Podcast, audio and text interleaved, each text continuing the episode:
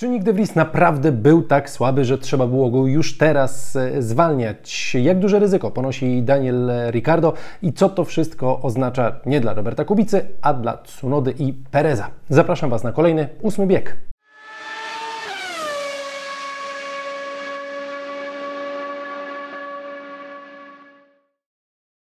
Partnerem ósmego biegu jest wypożyczalnia samochodów Odkryj Auto. Słuchajcie, miałem ten odcinek nagrywać w czwartek, no ale wydarzyły się takie, a nie inne rzeczy, więc przychodzę do Was z odcinkiem nieco e, wcześniej i jednocześnie informuję, że w przyszłym tygodniu będę sobie robił króciutki urlop, więc pojawię się, słuchajcie, z odcinkiem dopiero w e, czwartek. A ten odcinek zaczynam od przedstawienia takich suchych faktów, jak to wszystko wyglądało z tym zatrudnieniem Daniela e, Ricardo. No najpierw we wtorek mieliśmy wiele źródeł różnych, głównie holenderskich, informujących, że rzeczywiście do takiej zamianki w Alfa Tauri dojdzie. No i Alfa Tauri długo nie czekała z potwierdzeniem tych e, informacji. Chwilę po 16 pojawiła się informacja prasowa, że tak oto Ricardo zastępuje De Vriesa. Komunikat prasowy wydał też e, Red Bull i oni tam napisali, że tak jakby trochę wypożyczają tego Daniela e, Ricardo. No i Christian Horner w tej informacji prasowej, tu cytat, powiedział, że no, był szczęśliwy, że forma z symulatora przełożyła się na formę w samochodzie, że jego czasy podczas tego testu opon były niesamowicie konkurencyjne. To było bardzo imponujące to, co robił w samochodzie. Jesteśmy bardzo podekscytowani, co ta mm, druga część sezonu może przynieść dla Daniela, który będzie na wypożyczeniu w Alfa Tauri. No ciekawy jest timing tego wszystkiego, bo to wszystko działo się jednego dnia. Rano we wtorek Daniel Ricciardo pojawił się na teście opon dla Pirelli, e, czyli teście, na którym czasy tak naprawdę przede wszystkim są ważne dla Pirelli, a nawet nie tyle czasy, co jakieś tysiąc innych rzeczy, które oni sobie przy tych oponach e, badają. Ale Helmut Marko już parę dni temu Was informowałem, że mówił, że no my sobie sprawdzimy na spokojnie Daniela w samochodzie, zobaczymy w ogóle w jakiej on jest e, formie. No i jest jedno źródło, to jest źródło amerykańskiego ESPN, e, które twierdzi, e, ale to podaje tak z przymrużeniem oka, bo to jest tylko jedno źródło, że to wyglądało tak, że Christian Horner zobaczył bardzo szybkiego Daniela Ricardo na tych testach no, w ciągu dnia albo wręcz przed południem po prostu, miał zadzwonić do Helmuta Marko, powiedzieć mu, jest szybki. Helmut Marko miał zadzwonić do Nika De Vriesa, powiedzieć mu, młody, out. E, no a Nick De Vries wtedy zadzwonił do holenderskich dziennikarzy i powiedział, taka sytuacja. No i cała kula śnieżna się potoczyła. Myślę, że Red Bull, cała rodzina Red Bulla chciała później ten komunikat wydać, żeby to wszystko sobie jakoś ładnie tak komunikacyjnie przedstawić, no ale byli przyparci do muru tą sytuacją, która się wydarzyła. No i ciekawe jest to, że no, oni musieli chcieć bardzo tego Ricardo wsadzić oczywiście już, e, już wcześniej i czekali na takie dosłownie malutkie potwierdzenie tego, że ten Daniel nie jest jakiś totalnie w tym samochodzie pospinany i zupełnie po prostu nie jest tym Danielem, którego znali, znali wcześniej, no bo po pierwsze to jest test opon, tam jakby nie sprawdzisz jakoś nie wiadomo jak tego, tego, tego kierowcy, więc najwyraźniej wystarczyło im takie drobne potwierdzenie, że no dobra, no nie jest jakimś cieniem samego siebie, ma pewność, y, szybko wszedł w dobre tempo, możemy go po prostu e, e, brać.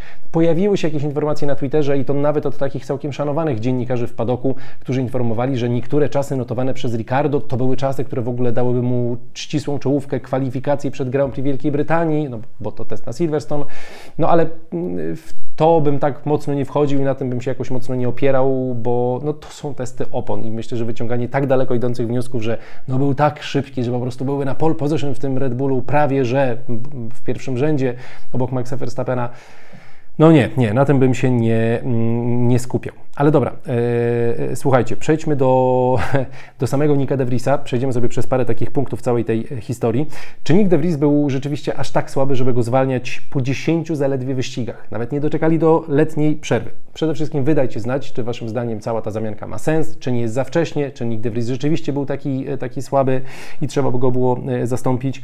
Moim zdaniem był gorszy od Tsunody, to jest oczywiste. Czy był przerażająco słaby? Moim zdaniem nie. E, Logan Sargent jest chyba pierwszym zawodnikiem, którego jeśli mielibyśmy z tego gridu wyrzucić właśnie po 10 wyścigach e, za słabe wyniki, no to właśnie byłby nim e, Amerykanin. Ja De Vriesowi chciałem jeszcze go jeszcze zobaczyć przez parę weekendów, chciałem zobaczyć jak się będzie spisywał, no bo słuchajcie, to był też trudny, specyficzny samochód. Samochód, do którego nawet jak przywożono poprawki, to i tak ten samochód nie był szybszy. Tak było na, na Silverstone. Tsunoda tym samochodem zdobył tylko dwa punkty. Tsunoda, który w tym sezonie jeździ naprawdę dobrze.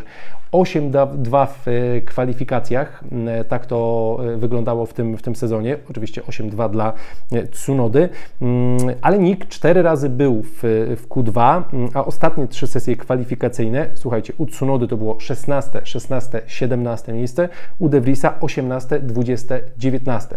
To nie jest tak, że Tsunoda wchodził do Q3, a De Vries zatrzymywał się gdzieś na, na Q1. Odstawał, jasne. No ale wszelkie okoliczności e, i to, jak e, ciężki był ten samochód do prowadzenia i jest e, dalej, przecież Franz Tost sam mówił, że nie wierzy swoim inżynierom, bo przekazują mu informacje takie, a nie inne, a później ten samochód zupełnie inaczej się spisuje na, na torze. Dla mnie jest to chyba trochę zbyt wczesna, mm, zbyt wczesna decyzja, ale z drugiej strony też oczywiście jakby trochę ją rozumiem, no bo to oni mieli pełnię danych i uznali, że no, ten kierowca po prostu nie rokuje. Z drugiej strony, czy ja mam pełne zaufanie do Helmuta Marko, który ma po prostu szklaną kulę i wie, co z tymi kierowcami się będzie działo i że oni nie zasługują na miejsce? Patrząc na to, jak szybko pozbyli się Gastiego z Red Bulla i jak on długo musiał się odbudowywać, patrząc na to, gdzie jest teraz Albon, a też jak ostatecznie jednak, wydaje mi się, za krótką szansę dostał w Red Bullu, no można wątpić w cały sens tych wszystkich y, decyzji i w to, jak po prostu ten program y, wygląda. Ale o tym programie będzie dalej y, też nieco, nieco więcej. Mm, słuchajcie, dlaczego Red Bull się na taki krok zdecydował? No, myślę, że dla nich ta forma przeciętna Nika de Vriesa była wystarczająca do tego, żeby taki ruch zrobić, tym bardziej, że zastępuje go nie byle kto. Ktoś, kto marketingowo, wizerunkowo, ale też wynikowo daje duże szanse, dużo większe szanse na to, by ten zespół rósł niż Nick de Vries. Czekali na jego potknięcia, jak już się zaczęło e, sypać, Silverstone nie przyniosło jakiejś znaczącej poprawy, więc stwierdzili, dobra, idealny moment, mamy akurat takiego kierowcę, to go wsadzamy. Gdyby nie było tam Ricardo w tej rodzinie, myślę, że do letniej przerwy De Vries by, by jednak e, doczekał. E, ale patrząc na taki szerszy obrazek, no dla mnie to jest chęć sprawdzenia Ricardo przed potencjalnym wejściem Ricardo do Red Bulla. Mm, to jest trochę daleko idąca e, teoria, ale przestaje być dla mnie jakąś teorią fantastyczną, choć pewnie jeszcze dwa tygodnie temu tak bym trochę o niej, e, o niej pomyślał, ale Perezowi idzie średnio. Oni potrzebują dobrego drugiego kierowcy w, w Red Bullu, kierowcy, którego, na którym można polegać i któremu można ufać w każdej sytuacji, że te punkty będzie dowoził i nie będzie odpadał pięć razy z rzędu w kwalifikacjach e, na etapie, że nie wchodzi do, do Q3. No a jest to dobra szansa, żeby sobie Ricardo e, sprawdzić.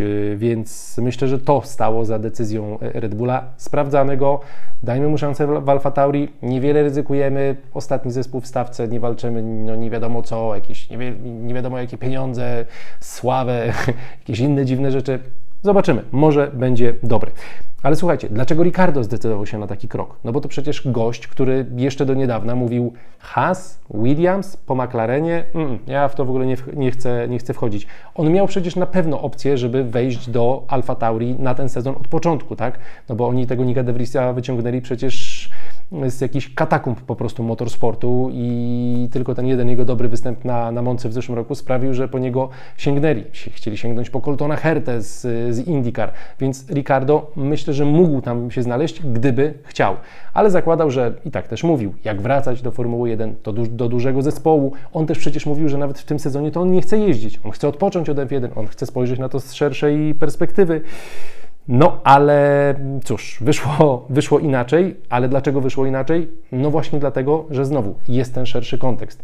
Myślę, że Ricardo nie wracałby do najsłabszego zespołu w tej stawce, gdyby nie miał z tyłu głowy tego, że jeśli ja pojadę dobrze, naprawdę dobrze w tym samochodzie, a będę czuł się komfortowo powiedzmy w tej, w tej rodzinie Red Bulla, bo tę rodzinę dobrze, dobrze zna, mm, no to gdzieś tam może czekać na mnie miejsce w zespole nie ostatnim, tylko pierwszym, zespole najlepszym. E, I to jest miła perspektywa i to jest perspektywa, którego żaden inny zespół by mu po prostu w tym momencie nie dał, bo żaden inny zespół z czołówki by go teraz po prostu nie wziął. Gdyby poszedł do Hasa, e, no, perspektywa wejścia do dużo lepszego zespołu byłaby znacznie dalsza niż przez to wejście do, e, do Alfa Tauri. Więc jest to duża szansa, ale też moim zdaniem jest to bardzo duże ryzyko dla Ricardo, bo ja się spodziewam, że Ricardo, jeśli ma być, znaczy inaczej, po starym Danielu Ricardo spodziewałbym się tego, że wejdzie i mimo tego, że ten samochód jest średni e, i mimo tego, że miał przerwę, no musi zacząć objeżdżać Yukiego Tsunodę, po prostu. Yuki jest dobry, ale Daniel Ricardo na wielu etapach swojego, swojej kariery był po prostu bardzo, bardzo, bardzo, bardzo dobry. Na pewnych etapach był tak szybki jak Max Verstappen, więc ja po nim oczekuję bardzo wiele i myślę, że w Red Bullu też nim, od, od niego oczekują bardzo, bardzo wiele. No ale właśnie, Ricardo w McLarenie Wszyscy wiemy, jak się posypał, nie pasował mu ten samochód i jeśli coś się znajdzie w Alfa Tauri, w ich samochodzie, takiego, co Danielowi też nie będzie, nie będzie pasowało, no to może to być dla niego gigantyczny problem, bo to jest, to wtedy będzie już taki moim zdaniem ostateczny koniec po prostu Daniela Ricardo w Formule 1. Jeśli mu przez te pół roku będzie szło słabo, jeśli Tsunoda będzie go objeżdżał, no to nie mamy chyba o czym mówić, przynajmniej moim zdaniem. To, to już nie ma, nie ma czego zbierać, jeśli chodzi o historię Daniel Ricardo i Formuła 1. No i to też jest ciekawa historia dla Tsunody, który ma dobry sezon, który miał być liderem tej ekipy i rzeczywiście w tę rolę lidera jakoś tam wszedł i jakoś sobie w niej, w niej radzi. No jest lepszy od Nika De Vriesa w tym, w tym sezonie. E, no i teraz też nagle ma zupełnie nowe okoliczności, ma obok siebie gościa, na którego wszyscy będą patrzeć, któremu pół świata kibicuje, bo go po prostu e, lubi, którego pół świata najchętniej by wsadziło już teraz obok Maxa Verstappena, bo to jest ten może dawny Daniel Ricardo, więc dla Yukiego też trudna e, sytuacja. Może oczywiście Yuki Tsunoda pokonać Ricardo i wtedy będzie w ogóle Bogiem, ale może też na tym jednak trochę, mm, e, trochę stracić. E, więc no słuchajcie, y, jeszcze takie, takie wnioski co do y, tego programu juniorskiego Red Bulla, tak już zmierzając do, do końca. Od 2018 roku siedmiu kierowców było w ekipie y, wcześniej Toro Rosso, później Alfa Tauri. Gasly, Kwiat, Hartley, Albon, Tsunoda, De Vries, teraz Ricardo. E, to, jak średnio ta Akademia Kierowców Red Bulla działała, ten cały ich juniorski sektor w ostatnich latach, no tylko przypomnę, do Red Bulla, jak trzeba było kogoś zatrudnić, zatrudnili Red Bulla. Do Alfa Tauri, jak trzeba było kogoś wsadzić na ten sezon, to najpierw chcieli wziąć Coltona Hertę z IndyCar, a później wzięli ostatecznie Nika De Vriesa, który wcześniej był juniorem Mercedesa, więc kompletnie nie zerkali w stronę kierowców, których mieli w juniorskich seriach. Mają Liama Lawsona, który świetnie sobie radzi teraz w japońskiej superformule i strzelam, że pomysł jest taki, że i, znaczy pomysł, no nie wiem, może taki masterplan gdzieś jest, ale ja tak sobie układam taki plan, Ricardo jeździ dobrze w Alfa Tauri, Perez dalej jeździ kiepsko w Red Bullu, Ricardo wchodzi za Pereza w przyszłym sezonie. Chociaż Perez ma kontrakt do 2024 roku, ale w Red Bullu to wiadomo, jak jest z tymi kontraktami. Może teraz trochę płynę, a może nie. E, Ricardo wchodzi do, do Red Bulla, a do Alfa Tauri idzie wtedy Liam Lawson. I się wszystko, słuchajcie, e, e, słuchajcie, zgadza.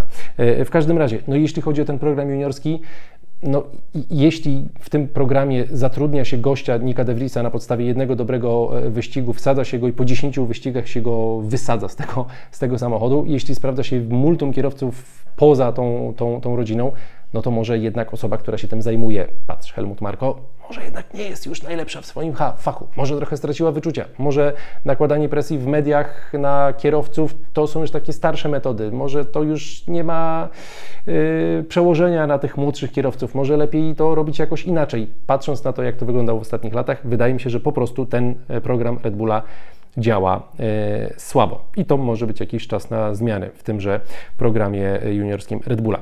Podsumowując, cieszy się na pewno Orlen, bo dla nich to też jest dobra informacja, bo marketingowo to jest w ogóle jakby strzał w dziesiątkę, bo nagle sponsorujesz jednego z najbardziej znanych kierowców F1 na świecie. Cieszę się, myślę tak, strzelam większość kibiców, którzy są w, przy F1. Cieszy się sama Formuła 1, bo to medialnie kapitalny dla nich gość. E, cieszy się obok Louisa Hamiltona najbardziej taka osobistość, która ma szansę się przebijać do tych wszystkich innych nieformułowych mediów mainstreamowych i tak dalej. Cieszy się Netflix, bo w końcu będą mieli jakąś ciekawą historię z tego, z tego sezonu. W ogóle mam taką teorię, że, y, ale to oczywiście żart, że Red Bull zobaczył, że po prostu no, trochę nam psują ten sezon, bo Max jest tak dobry, Red Bull jest tak dobry. Mówię, dobra, dajmy Ricardo i trochę będziemy mieli tutaj przynajmniej kontentu na końcówkę tego e, sezonu. No, no i ja, słuchajcie, po cieszę się, że wraca Daniel Ricardo, bo go lubię, bo jestem ciekawy też po prostu czysto sportowo, czy odnajdzie w sobie to, co stracił w McLarenie, czy się odbuduje. E, po prostu to będą ciekawe wyścigi z udziałem Daniela Ricardo i super będzie to obserwować, ale też znowu po ludzku jest mi bardzo szkoda Nika De Vriesa, bo jednak, choć to teoretycznie się gryzie, ale Wydaje mi się, że trochę za wcześnie z niego zrezygnowano. Miał ciężkie życie przez te ostatnie e, miesiące i czekam na jakieś wywiady z nim, żeby opowiedział, jak to z jego strony wszystko wyglądało, bo pożegnano się z nim tam jednym zdankiem, gdzieś tam rzuconym w informacji prasowej e, i tyle. Czekam też na Wasze oczywiście opinie w tym temacie, a za dziś Wam bardzo dziękuję. Widzimy się w przyszłym tygodniu. Trzymajcie się. Cześć, cześć.